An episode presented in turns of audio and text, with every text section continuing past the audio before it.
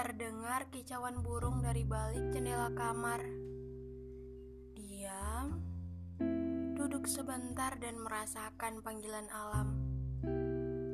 Tenang rasanya saat mengingat duduk sendiri, menghirup aliran sungai dengan riuh, seperti berlomba ingin menjadi pemenang. Kuambil selembar kertas dan menggambarkan kisahku di dalamnya lalu tersenyum saat mata tertuju pada satu titik terendah.